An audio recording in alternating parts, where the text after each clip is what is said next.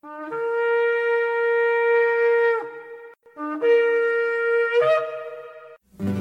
I've had enough of this world and its pleasures. I will arise and go forth to the house of my Yah. I will arise and go forth to the house of my Father. I will arise and go forth to the house of my Yah. House of my Yah.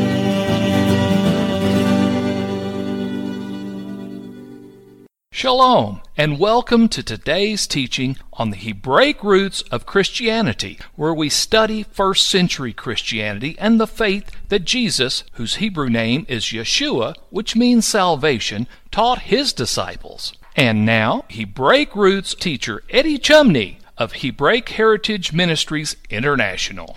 Shalom. I'm Eddie Chumney of Hebraic Heritage Ministries, and we welcome you to today's teaching on the subject Two Houses and the New Testament. This is part 25 of the series. Shalom. In this teaching, we are going to look at the conversion of Paul in Acts in chapter 9, and we're going to see how his conversion is a prophecy of the house of Judah or Judaism coming to Messiah in messianic times as a result of the role of the Messiah to gather and unite the 12 tribes of Israel. And then we're going to look at Acts chapter 10, give a Hebraic perspective perspective of Acts chapter 10. This is Peter's vision, and we're going to see that what Peter saw in the vision, it represented the northern kingdom in exile and them departing from the Torah. And in essence, the instruction that Peter was being given is to have table fellowship with Ephraim or the northern kingdom. That Peter is going to prophetically represent Orthodox Judaism or Rabbinic Judaism and their attitude toward the northern kingdom. That the God of Israel wants to see fellowship between the northern kingdom and the southern kingdom. We need to remember when we are doing this study that it is the ministry of Yeshua to gather and to unite the 12 tribes of Israel. We can see how it is the ministry of Yeshua to gather and unite the 12 tribes of Israel, and this is the reason why he died on the tree, as we're told in John chapter 11, verses 49 through 52, as it is written. And one of them, named Caiaphas, being the high priest that same year, said unto them, You know nothing at all, nor consider that it is expedient for us that one man should die for the people, and that the whole nation perish not. And this spake he not of himself, but being high priest that year, he prophesied that Yeshua would die for that nation. So, what nation is Caiaphas prophesying that Yeshua would die for? It is the southern kingdom. It is the house of Judah. It is the Jewish people. Because it goes on to say in John chapter 11, verse 52, and not for that nation only. So, how many nations then is Yeshua dying for? He's dying for that nation and not that nation only. So, Yeshua is dying for two nations. Now, who are these two nations? John chapter 11, verse 52 goes on to say that he would gather together in one the children of God scattered abroad. So, who are two nations? Who are the children of God and scattered abroad? And they are to become one. This is describing northern kingdom and southern kingdom. So, from this, we can see that we're told in John chapter 11, verses 49 through 52, that Yeshua died on the tree for the purpose of gathering and uniting the 12 tribes of Israel. Yeshua sent fishermen out to the nations to gather the exiles of Israel. These fishermen were among his disciples. In Matthew, in chapter 4, verses 18 and 19, it is written, And Yeshua, walking by the Sea of Galilee, saw two brethren, Simon, called Peter, and Andrew, his brother, casting a net into the sea, for they were fishers. And he said unto them, Follow me, and I will make you fishers of men. Well, there's a prophecy in Jeremiah chapter 16 and verses 14 through 16 that in gathering the exiles of Israel, fishers would be sent after them, as it is written. Therefore, behold, the days come, says the Lord, it will no more be said, The Lord lives that brought up the children of Israel out of the land of Egypt, but the Lord lives that brought up the children of Israel from all the lands where he has driven them, and I will bring them again into their own land. How's he going to do it? Behold, I will send for many fishers, says the Lord, and they shall fish them. Because of this prophecy that fishers are going to be sent out to the exiles of Israel, and calling his disciples, Yeshua said in Mark chapter 1 verse 17, Come after me, and this is ultimately what I'm going to train you to do. I will make you fishers of men. Who are this fish that the fishermen are going to go after? Well, in part, it's a reference to the northern kingdom. It's a reference to Ephraim or the ten tribes because in the blessing that is given to Ephraim and Manasseh by Jacob in Genesis chapter 48 and verse 16, it is written, The angel which redeemed me from all evil bless the lads, and let my name be named on them and the name of my fathers, Abraham and Isaac. And then the King James says, Let them grow into a multitude in the midst of the earth. Let them grow in Hebrew contains the Hebrew word dagah. And dagah in Hebrew means fish. So what this verse literally says in the Hebrew is let them increase as fish in the earth. But because fish do not increase in the earth, fish increase in the sea, this doesn't make logical sense. So the translators didn't choose to translate it literally, but instead chose to translate it let them grow into a multitude in the midst of the earth. Now let's see how the Hebrew word dagah means fish. We're going to look at Genesis chapter 1 verse 26 as it is written, and God said, let us make man in our image after our likeness and let them have dominion over the fish of the sea. The word fish is the Strong's number 1710 in the Strong's Hebrew dictionary and it's the Hebrew word dagah. In Acts chapter 1, the setting is that Yeshua is resurrected from the dead and he shows himself alive with many infallible proofs. So those who see him know he's the Messiah. He has a resurrected body. And what we're told here in Acts chapter 1 verse 3 is that showing himself alive with many infallible proofs, Yeshua for 40 days is speaking of the things pertaining to the kingdom of God. So his subject is the kingdom of God. And in speaking on this subject in Acts chapter 1 and verse 6, it is written, When they therefore were come together, they asked him, saying, Lord, will you at this time restore again the kingdom to Israel? What are they asking? They're asking him, When are you going to unite the 12 tribes of Israel? What is the restoration of the kingdom to Israel? Well, you can't restore something unless it originally was, and then that which was originally so, it has to come in a deteriorated state, but then you want to restore and bring back to how it originally was. And so it was David who ruled over all 12 tribes from Jerusalem, and that is when all 12 tribes were being ruled over from Jerusalem. But following the days of David and Solomon, the kingdom was divided, and it was divided into northern kingdom and southern kingdom. And since the division after the days of Solomon into northern kingdom and southern kingdom, the 12 tribes of Israel have never been united. However, the prophets of Israel prophesied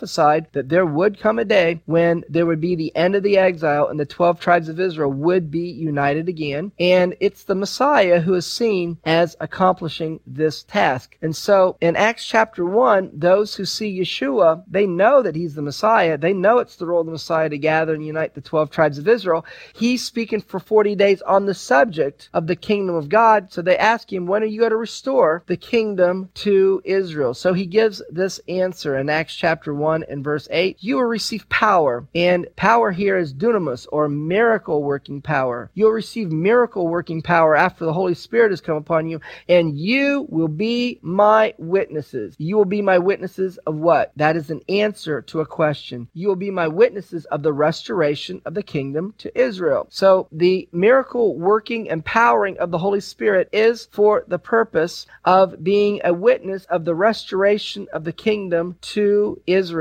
proclaiming Yeshua as the Messiah, following his Torah, and his ministry is to gather and unite the 12 tribes of Israel. And you'll be my witnesses in Jerusalem and all Judea. Now that is a reference to the southern kingdom or the house of Judah or the domain of the Jewish people. And then in Samaria, and Samaria in biblical times is where the northern kingdom lived. And then to the uttermost parts of the earth. Why the uttermost parts of the earth? Because the exiles of Israel were scattered to the ends of the earth and had having this message being proclaimed to the ends of the earth, it would be heard by those in the entire world. And so, thus, the gospel of the kingdom would not only be preached to the nation of Israel, but to everyone in the earth as well. In Acts chapter 9, in verses 1 and 2, we are told that Paul persecuted believers in Yeshua as the Messiah. It is written, And Saul, yet breathing out threatenings and slaughter against the disciples of the Lord, went unto the high priest, and desired of him letters to Damascus to the synagogues, that if he found any of this way, whether they were men or women, he might bring them bound unto Jerusalem. Paul did not like believers in Yeshua as the Messiah. And as Paul is going to Damascus, in Acts chapter 9, verses 3 and 4, Yeshua supernaturally appears to Paul, as it is written. And as he journeyed, he came near Damascus, and suddenly there shined round about him a light from heaven. And he fell to the earth, and he heard a voice saying unto him, Saul, Saul, why do you persecute me? Continuing on in Acts chapter 9, verses 5 and 6, and Paul replied, Who are you, Lord? And the Lord said, I'm Yeshua, whom you persecute. It is hard for you to kick against the pricks. And he, trembling and astonished, said, Lord, what will you have me to do? And the Lord said to him, Arise and go into the city, and it will be told you what you must do. In Acts chapter 9 and verses 8 and 9, we're told that Paul is blinded as a result of this event for three days. And Saul arose from the earth, and when his eyes were opened, he saw no man, but they led him by the hand and brought him into Damascus. And he was three days without sight, neither did he eat nor drink. Now, literally,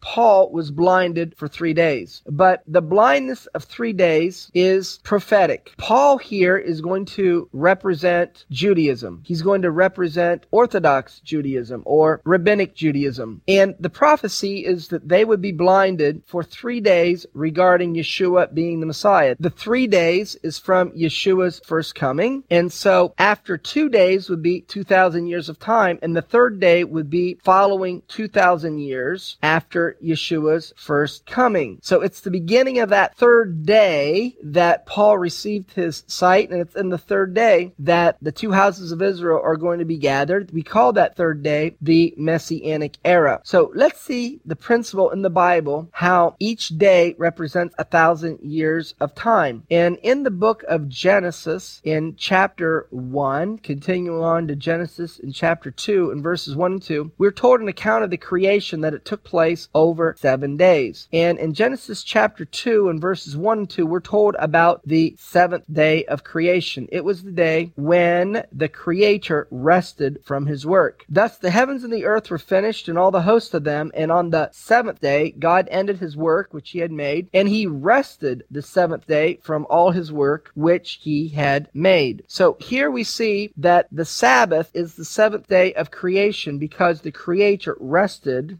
from his creation. We see how the Sabbath is the seventh day in Exodus in chapter 20 in verses 9 and 10. Six days shall you labor and do all your work, but the seventh day is the Sabbath of the Lord your God. In it you shall not do any work, you, nor your son, nor your daughter, your manservant, nor your maidservant, nor your cattle, nor your stranger that is within your gates. What we're doing here is we're understanding the prophetic meaning of three days and why Paul was blinded for three days and what it means to us as it relates to the end of days in the role of the Messiah to gather and unite the 12 tribes of Israel. So what we're seeing is that there were seven days of creation. Each day of creation is going to represent 1,000 years of time. So the seventh day of creation, which is the day that the Creator rested, is going to represent the 1,000 year Messianic era. So the seventh day is the Sabbath, and this seventh day Sabbath,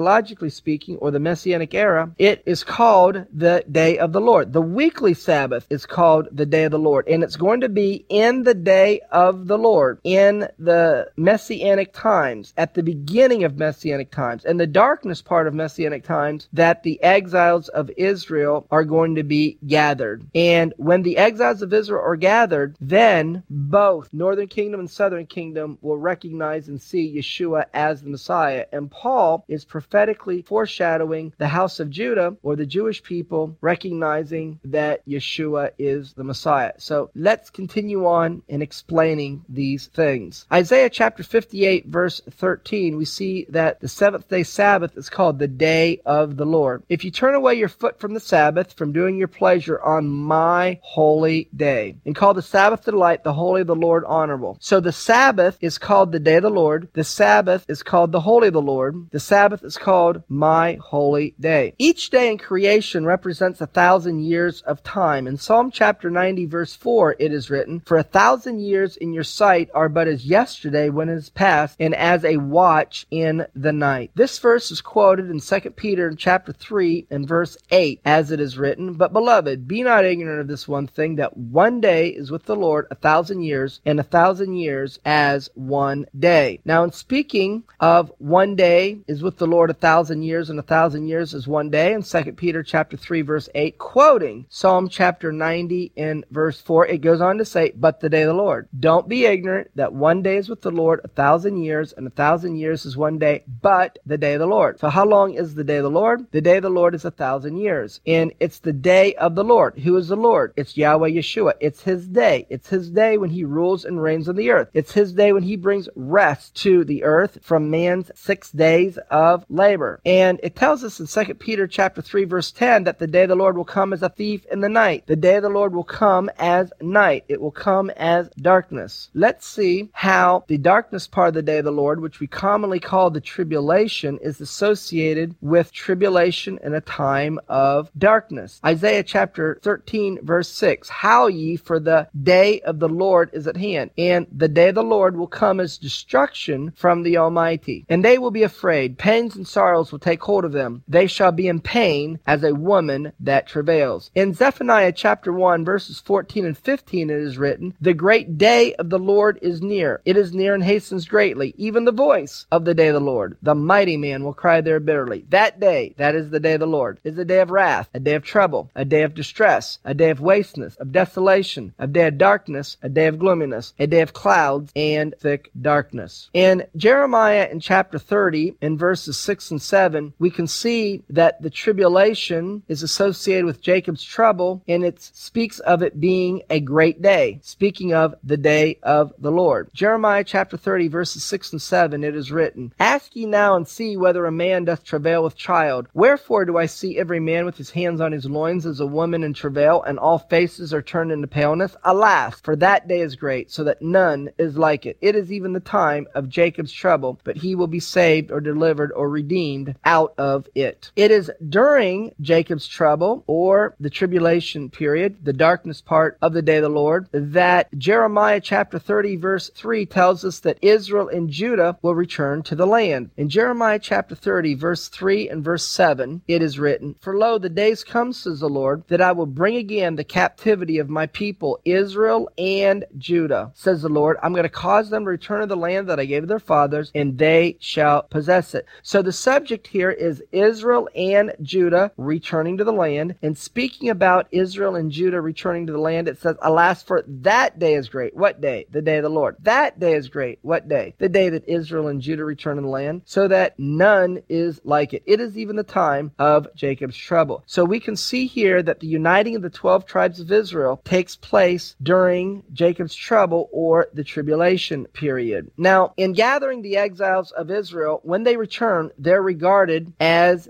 being blind. In Jeremiah chapter 31, verses 7 and 8, it is written, For thus says the Lord, Sing with gladness for Jacob, and shout among the chief of the nations. Publish ye, praise ye, and say, O Lord, save your people, the remnant of Israel. So the subject is saving or gathering the remnant of Israel, gathering the exiles of Israel, gathering the 12 tribes of Israel. Goes on to say in Jeremiah chapter 31, verse 8, Behold, I will bring them from the north country and gather them from the coast the earth, and with them the blind and the lame, the woman with child and her that travails with child together. A great company shall return thither. Spiritually, the exiles of Israel are seen as being blind as they are returning from exile to the land. In their return to the land, their blindness goes away and they see. This is happening during the tribulation period, the darkness part of the day of the Lord. It is happening in messianic times. It's happening in in the third day from Yeshua's first coming. So that is why prophetically Paul is a picture of these things wherein he was blinded for three days. The nation of Israel is healed in the third day. In 2 Thessalonians chapter 2 verses 1 and 2 it says, Now we beseech you brethren by the coming of our Lord Yeshua HaMashiach and our gathering together unto him. So the subject is the coming of Yeshua HaMashiach and his coming is associated with our gathering together unto him. The gathering together unto him is called in Second Thessalonians chapter 2 and verse 2 the day of Christ or the day of Messiah or the prophets call it the day of the Lord. So it's in the day of the Lord, the day of Christ, the day of Messiah that he gathers his people unto him. That is the 12 tribes of Israel. And it happens on the third day. Hosea chapter 6 verses 1 and 2. Come and let us return to the Lord. He is torn, he will heal us. He is smitten, he will bind us up. After two days, he will revive us. After 2,000 years from his first coming, he will revive us. That means return us to the Torah. Allow us to see that we need to express our faith in Yeshua as the Messiah by following his Torah. What do we call that awakening today? We call that the Hebraic roots of Christianity. So it comes at the end or after two days, but it's in the third day. That third day now is a reference to messianic times. It's a reference to the day of the Lord. And by understanding what the prophets say, it's the darkness part of the day of the Lord. And the third day, he will raise us up. Raising us up is gathering and uniting the 12 tribes of Israel. And we will live in his sight. Living in his sight is once he sets his feet down on the Mount of Olives, he's going to set up his kingdom. And the 12 tribes united are going to rule and reign with Yeshua over the nations. In Acts chapter 22, verses 11 and 12, we see who is Ananias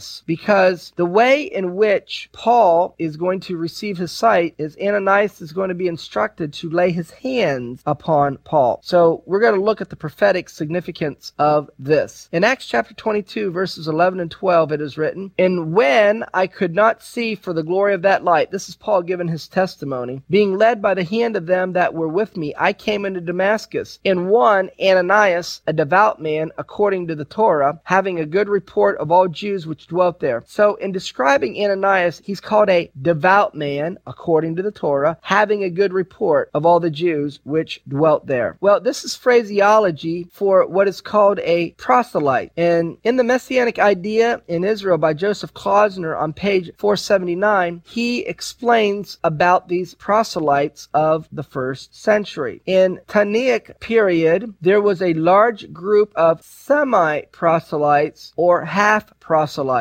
These persons were called variously devout ones, which is what we read here in Acts 22, fearers, God-fearers, worshippers of God, and the like. They are mentioned a number of times in the Acts of the Apostles and also in the works of Josephus. These God-fearers appropriated only the loftier ideas of rabbinic Judaism, such as monotheism and the ethics of the prophets. Most of kept the biblical Sabbath and refrained from eating swine's flesh, but they did not observe the numerous ritual rules of Pharisaic Judaism. Let me translate that for you. It is someone who believes in following the Torah, keeping the Sabbath, keeping the biblical festivals, but not following rabbinic Judaism. Well, that's going to conclude part 25 of the series on the subject Two Houses and the New Testament. Shalom in Yeshua the Messiah. Amen.